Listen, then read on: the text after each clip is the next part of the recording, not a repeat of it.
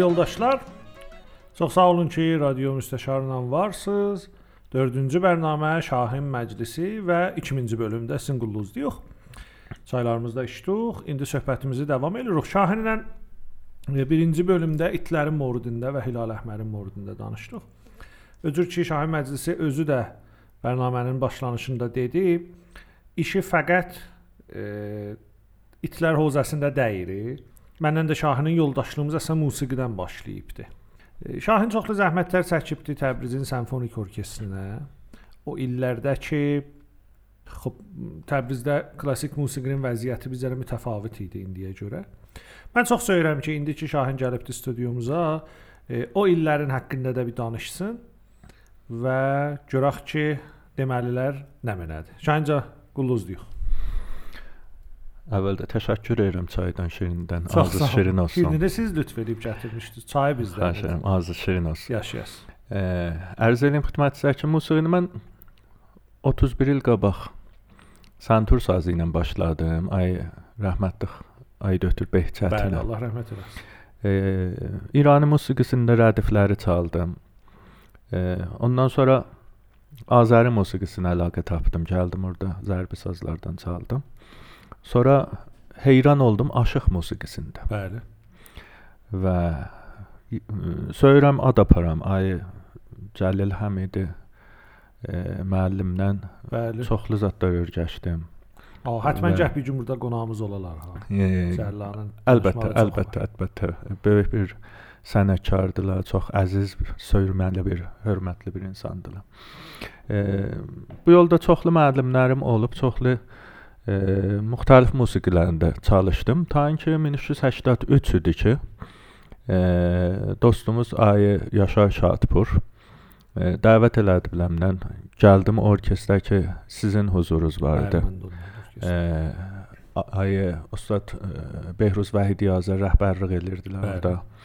Ə, və bir bala, bir ansambl klassik var idi demək olar. Şayət o günlər elə birinci günlərdilər ki, mən klassik musiqisinə varid Bəli, oldum. bəli.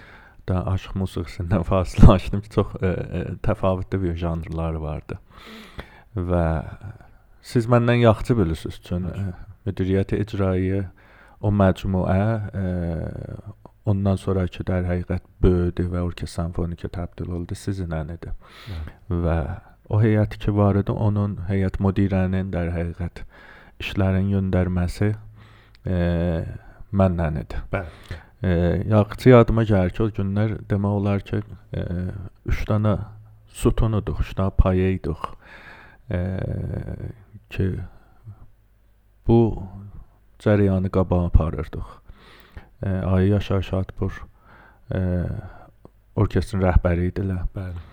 və necə ki ərz elədim, o heyət müdirənin işlərin qabağa aparıb təslimat heyət müdiri də tutulurdu.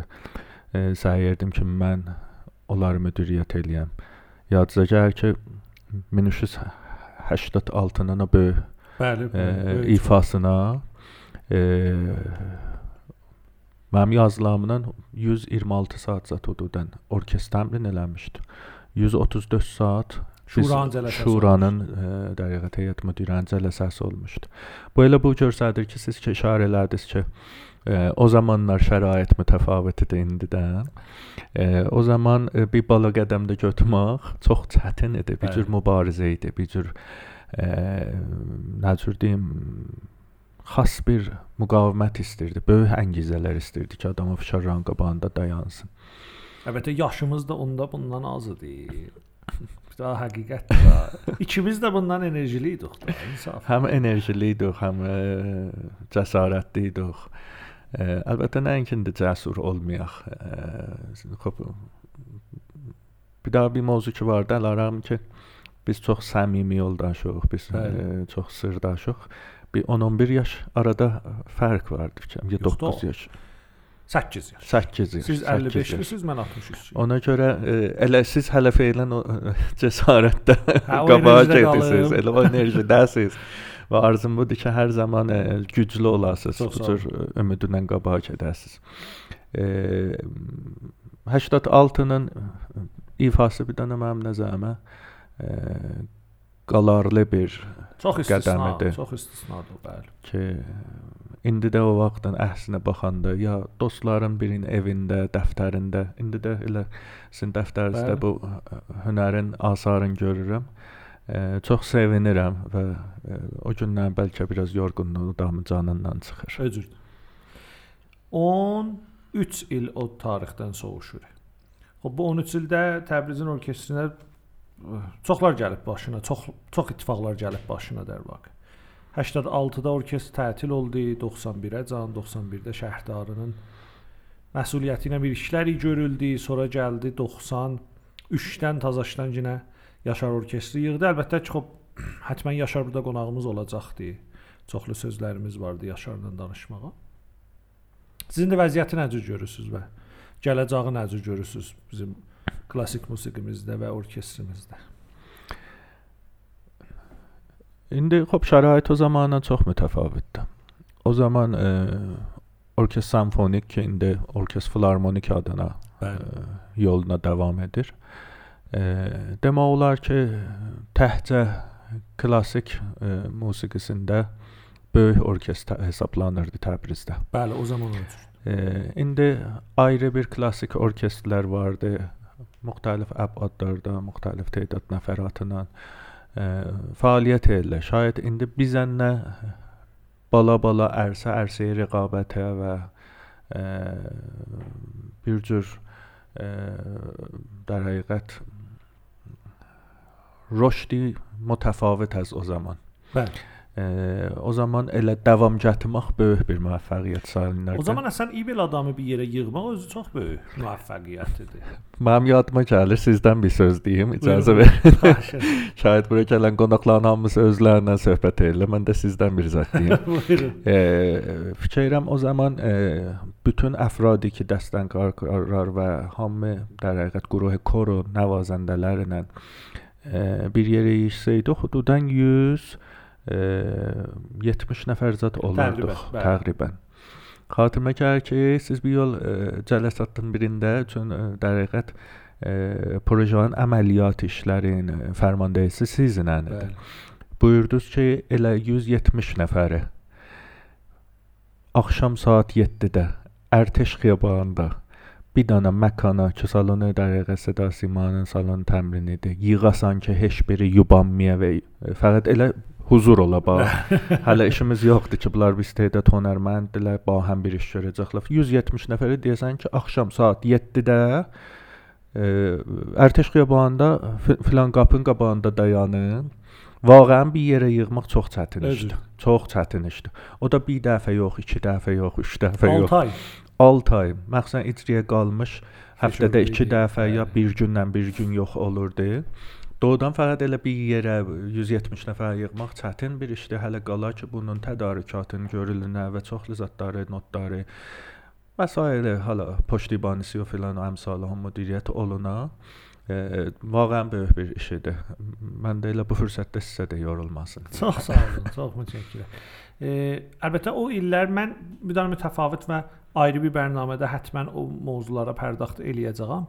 Vəli hevi idi ki, siz gələsiz və o mövzudan danışmayasınız. O illər çox mütəfavit illər idi ancaq. E, çox macəra əslən bu indilərindən çox fərqli idi ba. İndi bilirsiniz də mən il yarımdan çoxdur ki, da orkestrə getmirəm və o orkestrin üzvü və nəvazəndəsi deyirəm. Və bu sualıma cavab vermədiniz. Siz bu orkestrin gələcəyini necə görürsüz? Elə buna fikirləşirdim ki, yaxşı əkildim və siz dediniz. Əlbəttə, əlbəttə, əlbəttə. Yaşar çox zəhmət çəkir və eləyə bilmərik görməyək bunu. Yəni Yaşar Şadpurun çəkdiyi zəhmətləri eləyə bilmərik görməyək. Vəli bir zərrə zəiflər var idi, yəni intiqadlar var idi və bir seri zəiflər vardı. Hər halda nəzərinizə eşitməyə söylənərəm. Ərz eləyim xidmətçisə ki, o zaman ə, ürəklər bir idi. Dostluqlar ə, orkestr olmaqlarından daha artırdı. Ə, və bu qolu cənabız elə bizim indiki də dostluğumuz elə o zamanlardan ə, günlərinki, qalıb bərkiyib və davamlıdır və inşallah da gələcəkdə də davamlı olsun. E, indi belə görürəm ki, qahən bu ə- ərsədə çalışmaq bais olur biraz dostluqlar dəysin bir-birinə. Hmm. E, məncə e, hünərkara insanın xidmətində ola. Nə fəqət insanın, insanın da, heyvanın da, hətta e, təbiətin də, təbiətin də gələcəyin xidmətində ola. Bu ki biz ə, bir dənə əsər çox mühüm əsərdir, fəxir əsərdir. Onun sənə üstünə çıxartmağına Bahis olaq neçə nəfər biləmizdən ə, dil çirkin olsun, bir ürək sındıraq, ə, birinin qəlbinə dəyaq. Ə, məncə buna dəyməz. Ə, mütəəssifən indi görürəm ki, belə bir ittifaqlar düşür.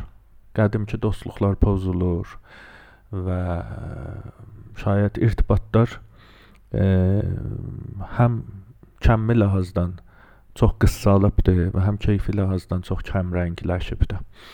E, məncə bəli, az ləhazı texniki, az ləhazı savad, az ləhazı təcrübə, danış fənni e, çox qabağa gedibdi bu orkestr.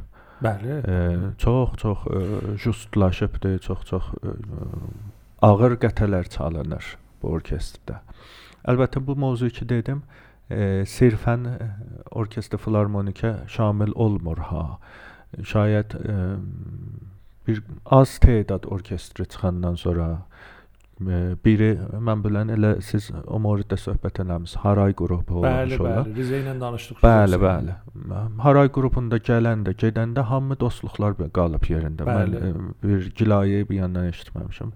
Bu cür e, az e, gözəl qrupları çıxandan sonra mütəəssifanə bu birisi qruplarda ə, şayət müdiriyyətin sahəsindədir. Siz də ki, çəkilmisiniz, kənara yap daha mövzu piçidə tər olubdu. Ə, və gələcən e, belə görürəm ki, çox yavaş-yavaş qabağa keçəcəkdir. E, mən istəyirəm bu sözü burada elə bağlayaq. Çün neçə zaviyədən, neçə boyutdan gərək bu məsələyə pərdaxt ola. Xüsusən Yaşar Şadburun özü ilə. Bilirsiniz, hamı bilir bunu ki, mən Yaşar mənim çox yaxın dostumdur, can dostumdur, hörmətim vardı biləsinə. E, Təbrizin Filarmonik Orkestrinə, bundan keçmiş simfonik orkestrinə Yaşarın çəkdiyi zəhmətlər heç zaman itməyəcəkdir və itə bilməz.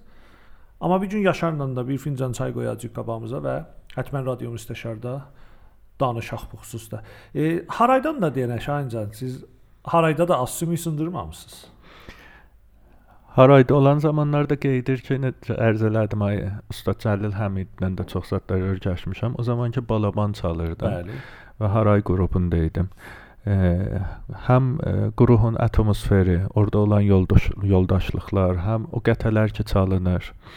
E, əlbəttə elə orada da elə e, Haray qrupunda da e, əziz elə dostumuz Ayşatpur çox, e, çox zəhmət çəkiblər, çox-çox payları vardı və ə, nə fəqət ə, təmrinlərdə, nə fəqət amadəlikdə, hətta yadıma gəlir ki, sən üstündə də bir seri mənə böyük bir köməklik elədilər və mənim partim ki yadımdan çıxmışdı, mənim yerimə çaldılar. Ki, bu ə, bu əziz dostumuzun çox yuxarı bir məharətin göstərir, ə, istisnai bir yetənəyin göstərir bu dostumuzun.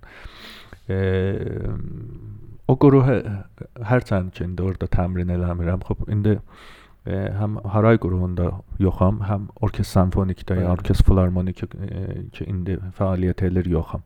Amma e, belə fikir edirəm ki, mən elə ürəyimi Harayda qoymuşam.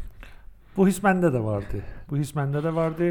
E, biz eşidən hörmətli eşidənlər, əgər siz Haray ansamblı haqqında çoxlar biləsiniz, mənim birinci görüşüm Riza Hüseyni cənabları ilə olubdu. Müfəssəl Haray ansamblının mövzusunda danışdıq. Rəhmətli Mahmud Ağa Şatiryan mövzusunda danışdıq Allah və eləsin. bəli. Gözəl də bir proqram oldu o. E, və hər kəs istəsə eləyə bilər o proqramaya rücu eləsin. Mən axirdə istəyirəm balacanə də sözümüzü qurtaraq, çünki bilirəm ki, sizin zamanınız da biraz daralır. Mən istəyirəm bir dənə çox mütəfavit bir insanın mövzusunda da danışaq.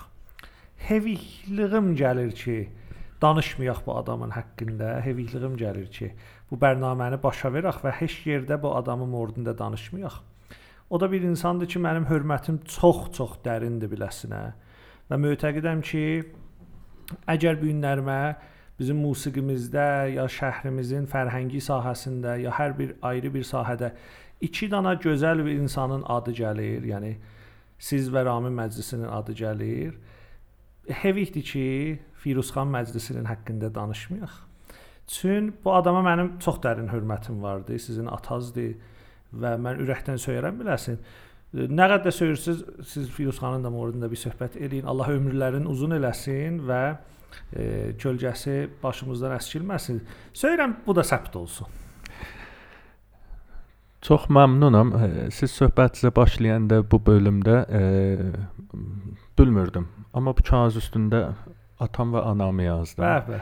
ki, söz başa çatmamışdan e, üç nə, üç quruh insandan söhbət eləyən. Bir ata-anamla, bəli. E, nə fəqət atamla, hətta anamla. Bəli, bəli. Mən bunu çox söyləyirəm ki, e, çoxlu xarici məmləkətlərdə e, bizimki kimin yazmazlar adın, soyadın, atavın adı ananın da adını yazarlar. Bəli, bəli. E, biz ata-anamızdanıq, hər nə olsa, e, ikisinin də bərabər həqqləri var boynumuzda. E, və həm istəyirəm ayı Firuzə məclisi əziz atamdan ki, Allah e, kölgələr başımın üstündədir və arzum budur ki, davamlı olsun hər zaman. E, və fəxr edirəm belə bir ata-ana oğlu, oğlu olmağında. Söhbət eləyəm həm xanım Rəfəti Əfsai anamdan ki, həm gözəl anadır, həm gözəl müəllimdir. Bəli, bəli. E, həm mənə müəllimdir, həm də xop 31 il amuz pərvərişdə tədris eləyiblər. Çoxlarına yazıb oxumaq öyrədiblər və hər cəhətdən bir olqudular. E, bunların hər iki əzizin əllərindən öpürəm, gözlərindən öpürəm. Uzun ömür arzu edirəm, Amin. xoş ürək arzu edirəm.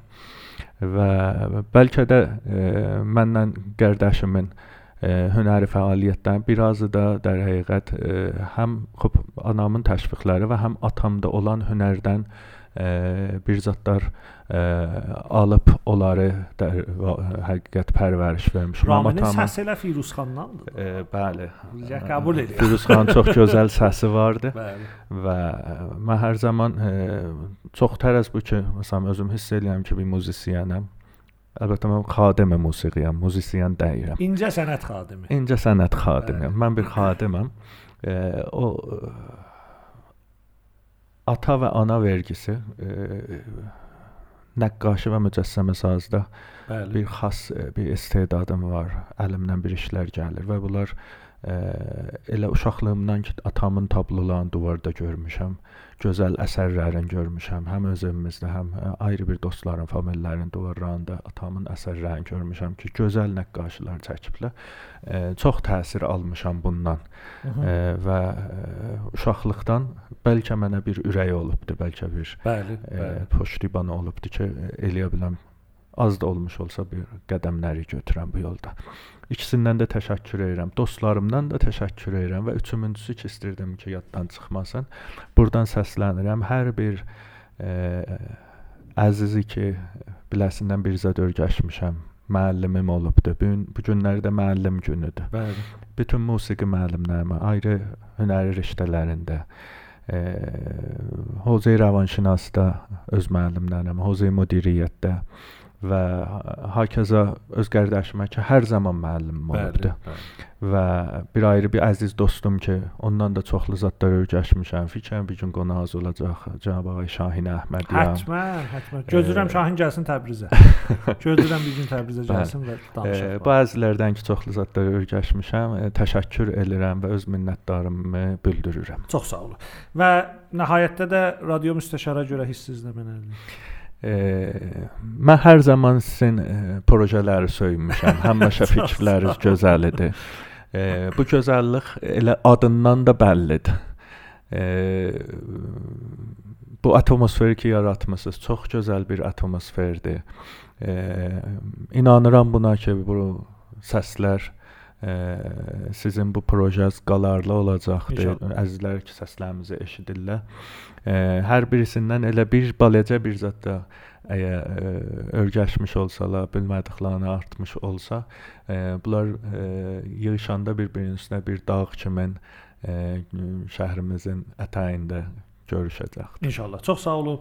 E, əgər bir sonda bir sözünüz qaldı, deyilməmiş bir söz varsa. Sizdən də bütün o əzizlər ki, səsimi eşidirlər və hövsələ elədilər, təşəkkür edirəm. Yaşayasınız. Hörmətli radio müstəşar dinləyiciləri, mən Aydın Namdar. Bura radio müstəşar eşitdiniz mənim söhbətimi e, Şahin Məclisi cənabları ilə mənə çox ləzzət verdi. Əlbəttə bir dənə də bir etiraf edeyim ha. Bu sözləri mən Şahinlə yaşadığım dostluq illərində o qədər cüz'iyyatlı eşitmişəm ki, e, çox mənə əvvəla xatirələri yadıma saldı. Haralarda oturmuşuq, hansı zamanlar bu sözləri danışmışuq.